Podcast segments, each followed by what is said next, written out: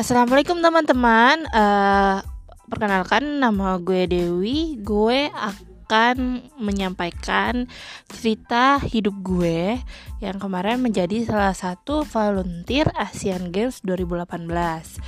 Gue di sini akan bercerita tentang pengalaman gue dari awal gue mulai daftar sampai gue benar-benar menjadi seorang volunteer Asian Games. Jadi teman-teman uh, simak ya.